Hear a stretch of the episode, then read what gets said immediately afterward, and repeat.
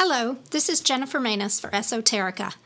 On a quiet mid morning in the middle of a work week, I entered one of my favorite eating spots. I looked forward to enjoying that first sip of coffee as I approached the counter to place my order. The young lady at the counter held in her arms a toddler with a runny nose and grasping fingers. She did an excellent job at managing him as I placed my order. The scrambling boy reached for his last oyster cracker and proudly thrust the empty bag forward as if to say, I'm all done. I adopted an attitude of pride and excitement as I removed the bag from his not so clean hands and deftly threw it in the trash. His mamma smiled at me with appreciation for my understanding. I thought to myself, I do understand. Nobody voluntarily brought his or her toddler to work, especially to a restaurant. I felt immediate empathy for this woman's dilemma. As I prepared my coffee just so, I reflected upon the fact that once, not too long ago, empathy would not have been the emotion I experienced. Not that long ago, I would have been appalled that someone would dare bring this petri dish of a child into an eating establishment, let alone tote him on her hip as she worked behind the counter. Full disclosure requires me to share. I am a single woman with no children, which places me at an immediate disadvantage. Who wants to hear about parental woes from a woman who isn't even a parent? Not that long ago, I would have shared the sentiment.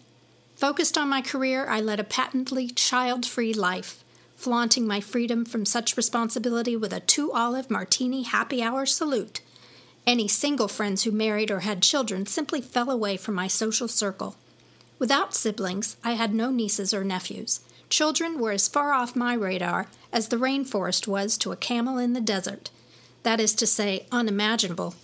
But that was then. After leaving my job to take time for myself, I found I had a lot of time on my hands. I reconnected with a good friend who had fallen out of my social circle. She was now married and had two children, a boy and a girl, ages two and four. With some hesitation, I began hanging out with my girlfriend and her two young children. To my surprise, I learned that children were not as frightening as I initially feared. I observed them like Jane Goodall observing a chimpanzee's habitat. I watched from afar, careful not to engage with wild creatures. But the more I watched, the more I felt myself being tugged into their world. I started to remember what it was like to be a child.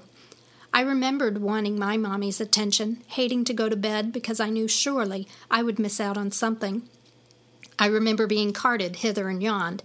I witnessed the children working diligently to meet their needs, insisting on doing things themselves, even though it took an excruciating amount of time. I viewed their insatiable curiosity in the way they concentrated so hard to hold a spoon or a crayon.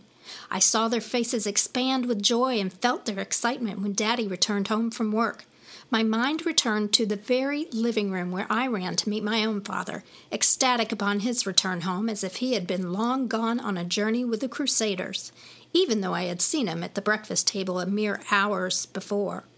Slowly I began to emerge from a shell of protection I had somehow unknowingly created over the years. I joined my little chimps on the floor and played with trains, dinosaurs, and dollies. I created tunnels out of couch cushions and yoga mats. I read bedtime stories and helped pick out pajamas. I shared with them the wonder of a flashlight shining under the bed covers. I felt like a kid again. Whenever I came to the door, they ran to greet me, grabbed my hand, and pulled me into the playroom to impress me with their latest accomplishment, and of course, I was always impressed. The little munchkins began to ask for me when I was away, and even called me to ask if I could come over to play, sometimes even saying they missed me. Without any hesitation, they looked me straight in the eyes and said, I love you. Was it that simple to love someone? Did they know what love was? Apparently, they knew more than I did. Like the Grinch, my heart swelled, a bond formed and cemented. I was hooked like a ten pound bass flopping on the floor of my grandpa's motorboat. So now I understand, children, are what it's all about. I remember what it feels like to be a child, and I know how much work it takes to love one and I can honestly say I love every single one of them, germs and all. This is Jennifer Manus for Esoterica.